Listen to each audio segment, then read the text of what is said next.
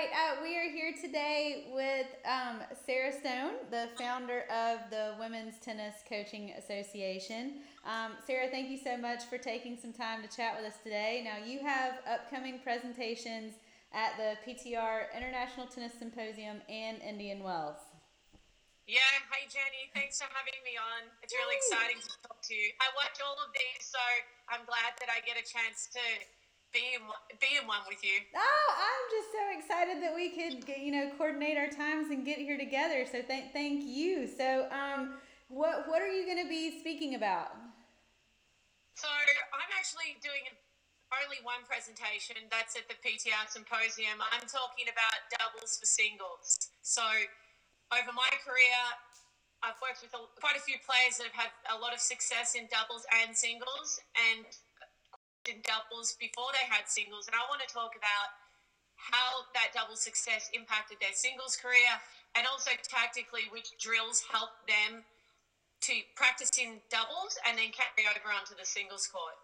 Oh my goodness, that is that is such an important topic, and I, I just know from my own personal experience, doubles certainly helped my singles, and um, you know, growing up, I, I kind of I guess as many players was a singles focus, you know, baseline, tons of ground strokes, you know, yeah. serving, and then I really, I, I, honestly think I learned how to play doubles as an adult. I mean, even after going through juniors in college, you know, I started playing doubles and some league tennis, and it's a whole different ball game. But but as you said, playing doubles made me a better singles player for sure. To be able to move forward and come in and understand a whole different part of the game. yeah, yeah, definitely. We're, we're looking for girls to move through that transition in the middle of the court.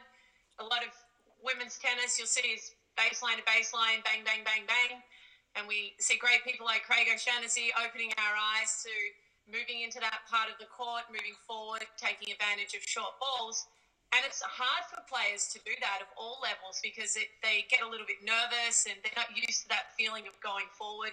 So by playing doubles and not even serve and volley, they might just serve and then hit a ground stroke and have to come in, or return a ball, hit a ground stroke and come in. There's a lot of different scenarios, the way that you return serve that can help you move into a more aggressive part of the court. So I think it's highly beneficial for coaches to understand how to explain that to their players and how to implement that in drills and then into match play. Oh, without a doubt. I mean, I think that the fact that there's almost an invitation when you're playing doubles to, to go in and do something that you wouldn't necessarily do if you were playing singles and then to kind of see and understand how that can trans- transition into strengthening the singles game. I mean that that's a massively important topic so i'm so glad. I'm really looking forward to uh, your your presentation on that. I'm, I'm really excited about it. So um, tell us a little bit about how the Women's Tennis Coaching Association came about. Like, how did this happen? Yeah, it's a question quite a few people ask me actually. Randomly, here it is. Uh, so, I was spending some time with one of my best friends who's one of Tennis Australia's top coaches. I was in Australia and we were chatting about, because she played on tour as well, and we chatted about the different coaches that are on tour and where we thought that it could just be for women, keeping more players in the community, girls to tennis. My dad's a tennis coach, and he had explained to me in, in his numbers, he has a big business, probably around, it was at about 600 kids a week, now probably oh. somewhere 500, so wow. it's pretty big. And the girls drop out of tennis. And so we, my friend and I identified that there wasn't enough coach education specific to working with female players. And we would also like to see more female coaches in tennis. So the WTCA's focus is education on how coaches can enhance their knowledge on working with female players. And by having a, a better environment with people with more understanding of females, I think we'll attract more female coaches to the sport. And the numbers are pretty low. It's at the highest, I think it's 20% of registered coaches across the globe are female. In France, I know it's 15%. So the big question is how do we change that? We think with the right environment, with coaches understanding women and working well with girls, male and female coaches, that'll be a, a place where women really want to work and feel like they can have a successful career. Ah, so that that's obviously near and dear to my heart. But um, so I love that you included male coaches in that because one maybe Miss can speak there, but that the Women's Tennis Coaching Association is not, yes, it's for women and yes, it's for everything that you just spoke about, but it doesn't necessarily exclude males. It's not that we're against male coaches. And so I think that's sort of an important not point. At all. if, if you talk to male coaches or you talk to female coaches, they'll say there's typical age groups that girls can be more challenging to coach. And then that's the same thing reported over and over uh, teenagers, you know, between 14 and 18, going through a lot of hormonal changes. Yeah. And uh, when coaches can understand how, how those hormones are impacting them or affecting them, then they can have a better understanding on how to work well with the females, like the Q angle, how to, what happens when girls have their periods and can they perform at the same level? Are there days you should back off? How do they emotionally deal with situations? I don't think boys and girls should be coached separately, and, and we don't at the WTCA think they should be coached separately. But there's definitely a different understanding physiologically for females. And until this time, there was nothing really out there about that. So the guys are really supportive of having that knowledge because they, they want to be successful with these female yes. players and they want to retain female clients. Yes. And they felt like this was a great way for them to have a better understanding. And there's so many fantastic male coaches and a lot that we work with, and it's really an inclusive environment. I think that when we named it the Women's Tennis Coaching Association, that's where some guys at the start kind of thought, is that for women? But it's Women's Tennis Coaching Association. So these guys are coaching women's tennis. And so that's where it came from. There's other associations, uh, the Female coaching network. It's out of England. Well, that's uh, or no, it's female coaches. female coaching. anyway, it's specific to female coaches. Ours is about women's tennis. How can everybody be their best at coaching female players? Oh my goodness. Okay, well, thank you for that because that was really awesome as far as saying how inclusive it is. Um, about coaching coaching women, coaching females, and, and this is something that everyone uh, needs to you know have more education on to keep females in the sport. So thank you, thank you for what you're doing. well, you know, on one side, when you look at it, it's financially good for all coaches because if you retain more females, you have a better business. So if we look at the numbers when kids start to drop out, it's around the age of ten Mm. And some statistics show that at 17, 75% of girls have dropped out of competitive tennis. I, I, I definitely know my dad's business, and it's not the only business in the world, but there's a lot of uh, girls that stop playing. How can we keep them playing through their teenage years with a better understanding of them and a better connection with the player?